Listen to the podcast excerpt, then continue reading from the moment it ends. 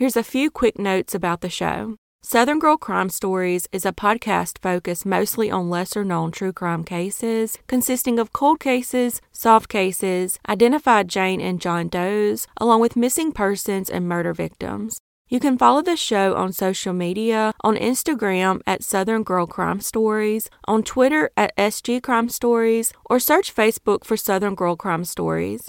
Please be sure to check out my YouTube channel for these stories, along with photos of victims, suspects, locations of murders, and more.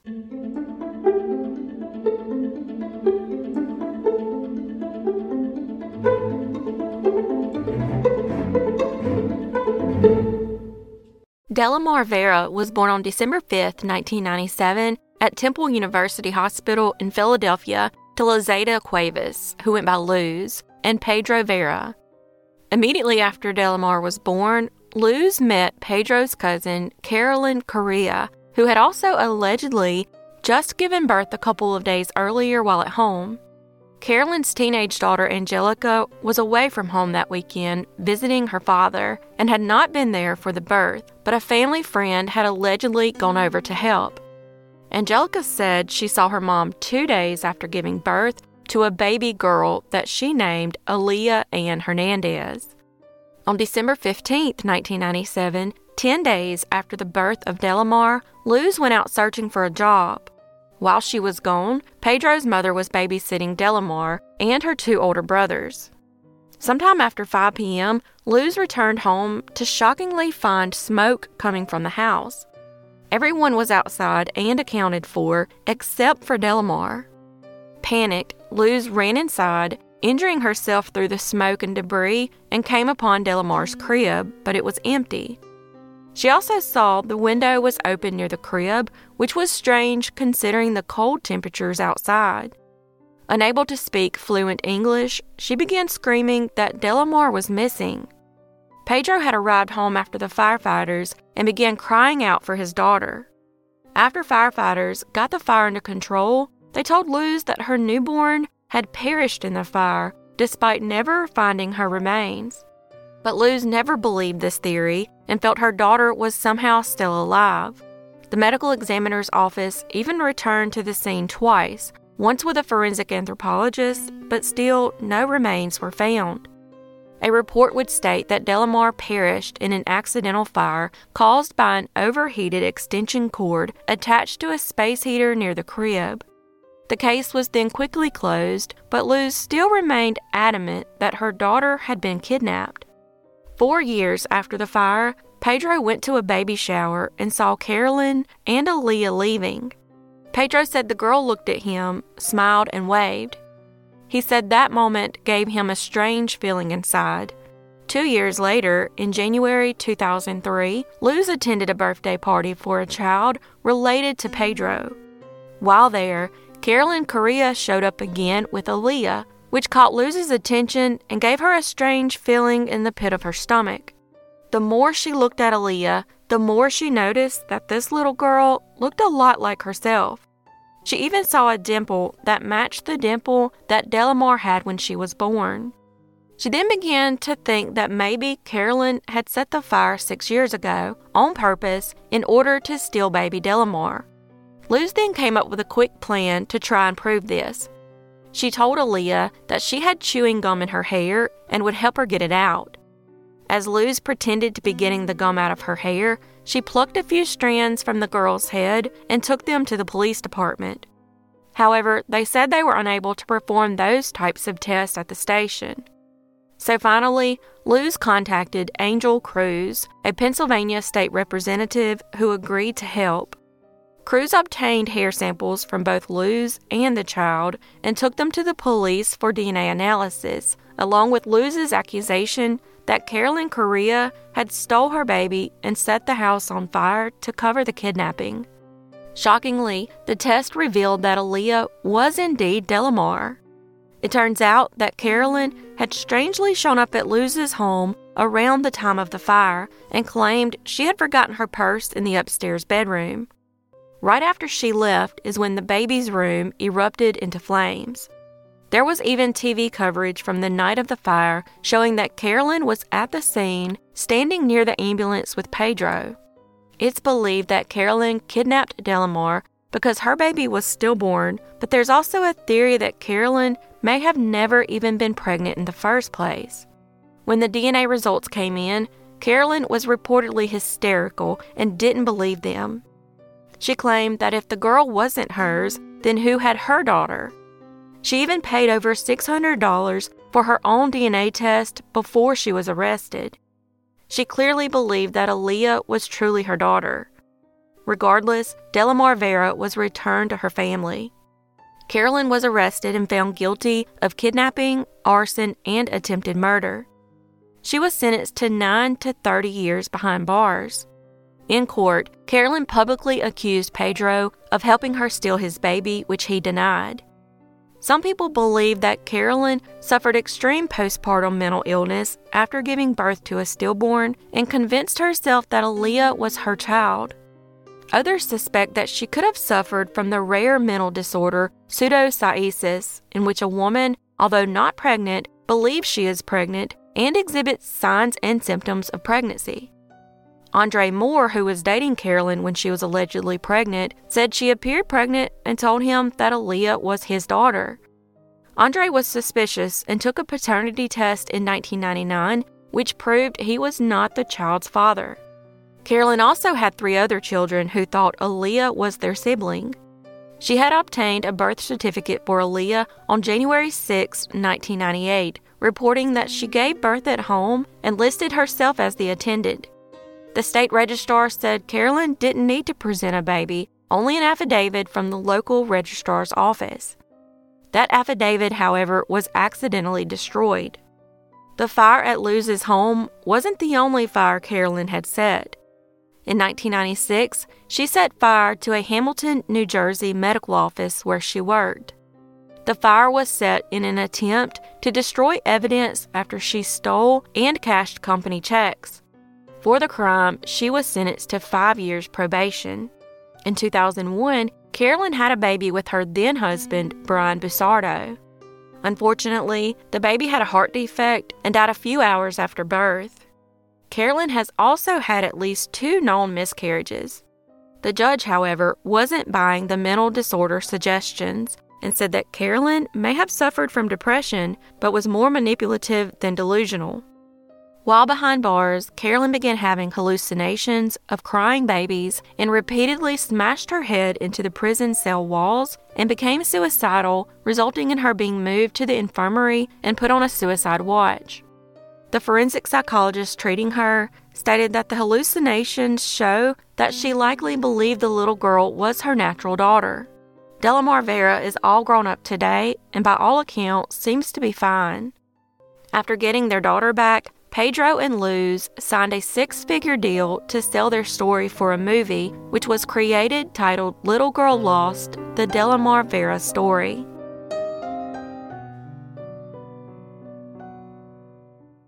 Johnathon Madden was born in 1991 in Toronto, Canada. He almost always smiled and loved Beethoven, watching basketball games, and playing video games with his older brother, Kevin Madden. At the age of 12, Johnathon looked up to his 16 year old brother, but there was a problem with that. You see, Kevin wasn't the best of role models and was actually a very troubled teen who often skipped school. When Kevin skipped school and got into trouble, it was usually with his best friend, Timothy Ferriman, who often talked about drinking human blood, leading to the nickname Vampire Boy. On November 25, 2003, Kevin, Timothy, and another classmate once again skipped school. The three teens went to Kevin's home on Dawes Road, where they drank alcohol and trashed the house with baseball bats. At the time, Johnathon was at school, and their mother, Joanne, and their stepfather, Ralston, were at work. That afternoon, Kevin strangely told his friends that he planned to kill his entire family when they returned. Meanwhile, Timothy called his girlfriend to brag about what he and his friends intended to do. His girlfriend became worried and called back and recorded a conversation of the boys discussing their horrifying plan. Shortly after the call, Johnathon arrived home from school. When he entered the home, he was attacked by the boys and shoved down the stairs into the dark basement. That's where Kevin would savagely murder him with a knife. Following the murder, the boys hid Johnathon's body in a basement crawl space and waited for Kevin's stepfather to come home. When he did, they attacked him with a baseball bat and knife, but he managed to escape and call the police. The three boys were soon arrested. Kevin's lawyer claimed that he was mentally ill and had suffered tremendously following the breakup of his parents' marriage. He resented his mother and stepfather and felt like Johnathon was receiving special treatment. Before the murder, Kevin had shown signs of mental trouble by assaulting his girlfriend and threatening to kill several of his classmates. Kevin put the blame on his mother, saying she never loved him. Several experts examined Kevin, and all of them determined that he was deeply disturbed, but they all differed on what the actual cause was. The court appointed psychiatrist Dr. Ian Sway said that Kevin was a psychopath with a personality disorder. He also said that Kevin was highly dangerous and very likely to be a repeat offender. Kevin's first trial would end in a mistrial after the key witness, Timothy's girlfriend, perjured herself. She made several posts on vampirefreaks.com indicating an interest in vampirism, contradicting earlier court testimony in which she minimized her interest in vampire fetishism. The reason that is important is because Timothy admitted that the plot to kill Kevin's family was his own fantasy, complete with vampire overtones, concocted to impress his girlfriend, who was also interested in vampires. However, it was ultimately determined that Timothy hadn't physically participated in the murder but had handed Kevin the knife. Furthermore, unlike Kevin, who told people not to be concerned with Johnathon's death, Timothy had actually shown remorse and shame for his participation in the murder. In the end, Kevin was found guilty of first degree murder, while Timothy was found guilty of manslaughter. The third teenager would end up being acquitted of all charges. During the sentencing phase, Kevin's defense lawyer fought for him to be sentenced as a juvenile and be sent to psychiatric treatment. But Kevin was instead sentenced as an adult and sentenced to life in prison without the possibility of parole for 10 years. If he had been sentenced as a youth, he could have been released in as little as four years. Timothy was sentenced to two years in a youth facility and three years of probation.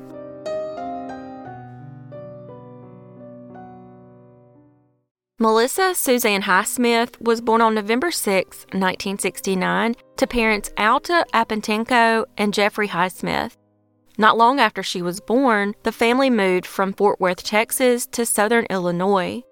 After moving, Alta and Jeffrey split up, and baby Melissa and her mother moved back to Fort Worth. She eventually settled in with her friend Carol in an apartment on East Seminary.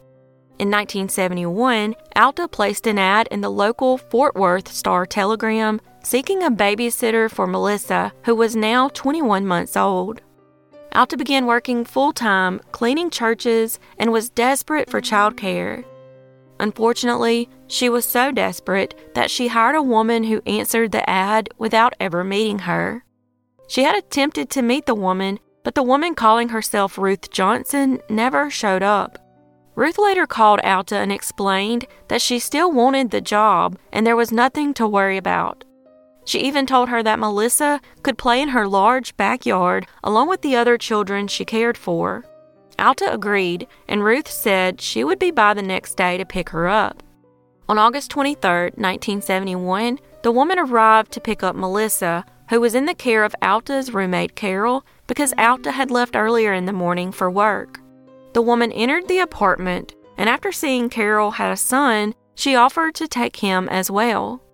Carol thankfully declined and sensed something was off about the woman who had just left with Melissa wearing white gloves, sunglasses, and a bonnet around her head in the middle of August in Texas. It was later speculated that the person could have actually been a man impersonating a woman. That afternoon, Alta returned home expecting Melissa to be dropped off at 5 or 6 p.m., but the woman never showed. She didn't have a phone number for the woman and had no idea how to track her down. Guilt and devastation overwhelmed Alta. Jeffrey also felt guilty knowing that she might not have done something so drastic if he had been helping her with child support.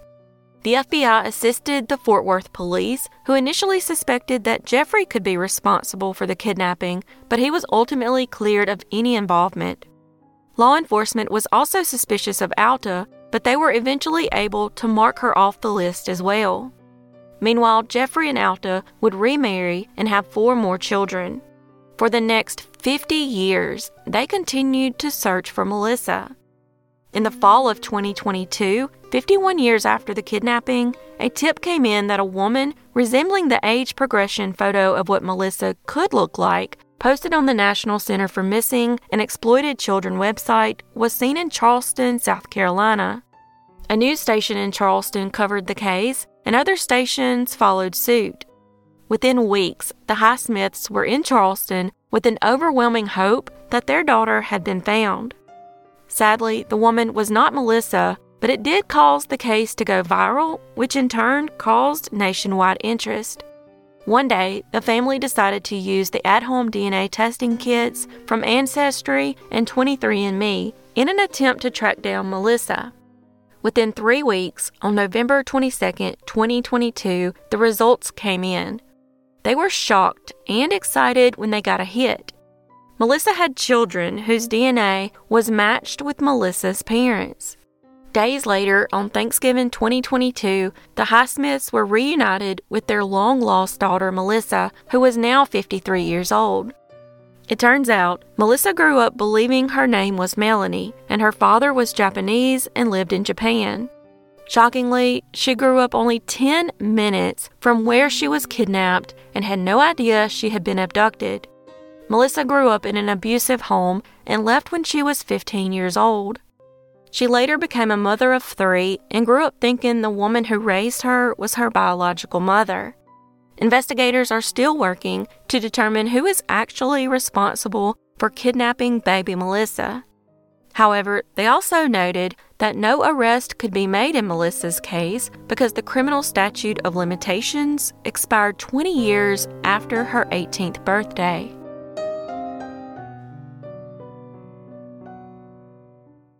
Reesa Dawn Trexler was born on October 11, 1968, and lived with her sister and parents at the corner of Bringle Ferry Road and Shaver Street in Salisbury, North Carolina.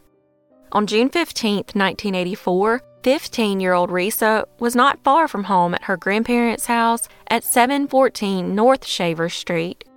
She'd been alone at the house for a few hours as her grandfather, Walt Monroe, went to the grocery store, and his wife was at the hairdresser. When her grandfather arrived home, he shockingly discovered Reesa's nude deceased body in the front bedroom. She had suffered multiple knife wounds that were described as overkill. There was no forced entry into the home, and the family said nothing had been taken. Even though DNA testing was not a thing in 1984, it was still thankfully collected from the crime scene. Witnesses saw a man running in the area around the time of the deadly attack. Despite this, the small town began rumors that Reesa's 13 year old sister Jody Trexler, who was at the neighbor's house at the time of the attack, was responsible for her sister's murder. This rumor was even stranger considering that male DNA was found on Reesa's body. Other rumors claimed that Walt had killed his granddaughter. In 2018, Jody went on the Dr. Phil show and passed a polygraph test to prove her innocence. Did you stab Reesa? And your answer was? No. Did you stab Reesa with a knife? And your answer was? No. And the results are that you were non deceptive, you were telling the truth, you did not. Her appearance on the show sparked renewed interest in the unsolved murder, prompting Salisbury Police Department to seek the services of Parabon Nanolabs. Using the DNA from the crime scene, Parabon created a DNA profile and submitted it to a public genetic genealogy database to begin the process of genetic genealogy research.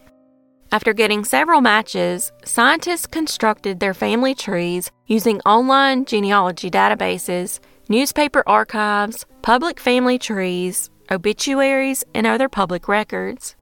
This all led to one suspect, Curtis Edward Blair Sr. At the time of her murder, Blair was in his 40s and worked at the Frito Lay factory just two blocks from the Trexler family home. He had also served time for an assault with a deadly weapon in 1986. Blair moved to San Diego, California, two years after the murder, where he later died of natural causes in 2004. Authorities obtained a court order to exhume his body to gather DNA evidence for testing, which later confirmed that the DNA obtained from Blair's remains matched the DNA profile from the crime scene evidence. Thankfully, after 35 years, the Trexler family finally has some closure.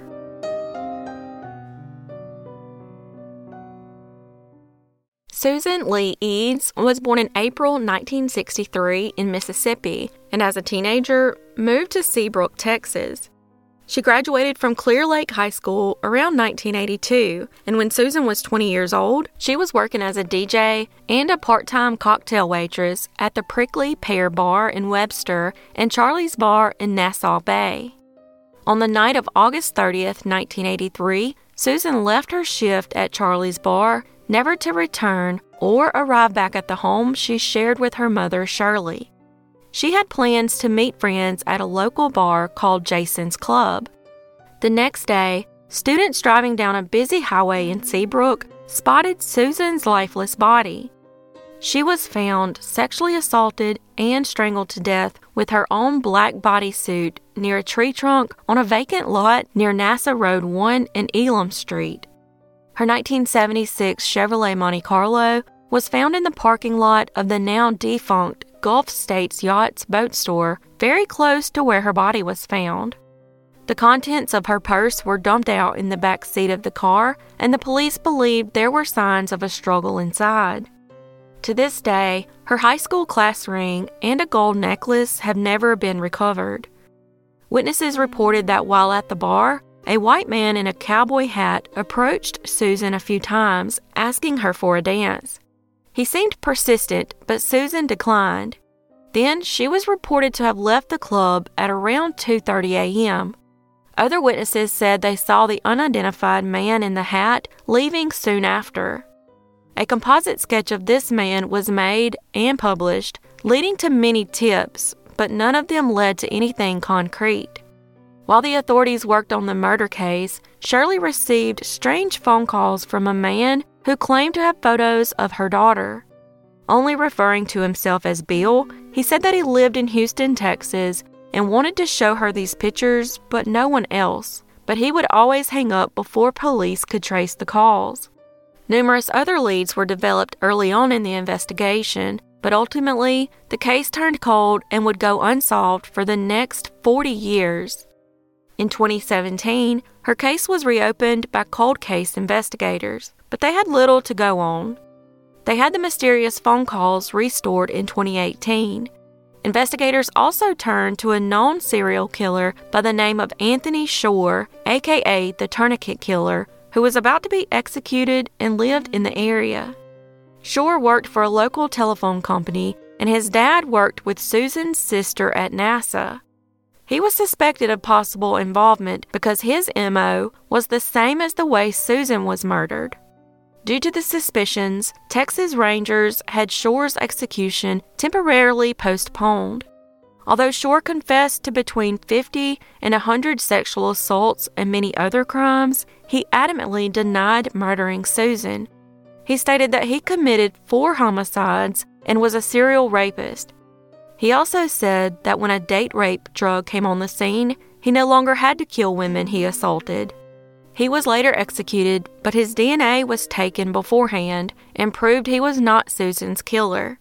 However, DNA taken from her clothing was used to create a DNA profile of her killer. It was then used for genetic genealogy research. By 2020, investigators had their suspect, Arthur Raymond Davis. Davis was a Vietnam veteran and a local fishing boat captain just a few months after killing Susan, Davis was involved in a one vehicle crash. In a strange twist, The crash occurred less than a mile from where Susan was killed. He was hospitalized for a month before succumbing to his injuries in January 1984. He strikingly matched the sketch of the suspect in 1983 almost perfectly. As for the strange phone calls that Susan's mother received, it was determined not to be Davis because the calls continued even after his death. Susan's oldest sibling, Dennis, still wonders about Davis's motive for killing his sister. Since Arthur died without ever being questioned, the motive and how exactly Arthur knew Susan remains a mystery. After almost four decades, in a cemetery not far from Seabrook, one by one, the team of investigators placed bright coral roses on Susan's grave with her family. Thanks for joining me today on Southern Girl Crime Stories.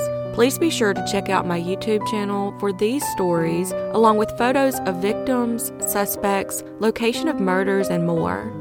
As always, your support is very much appreciated, and I look forward to seeing y'all next time.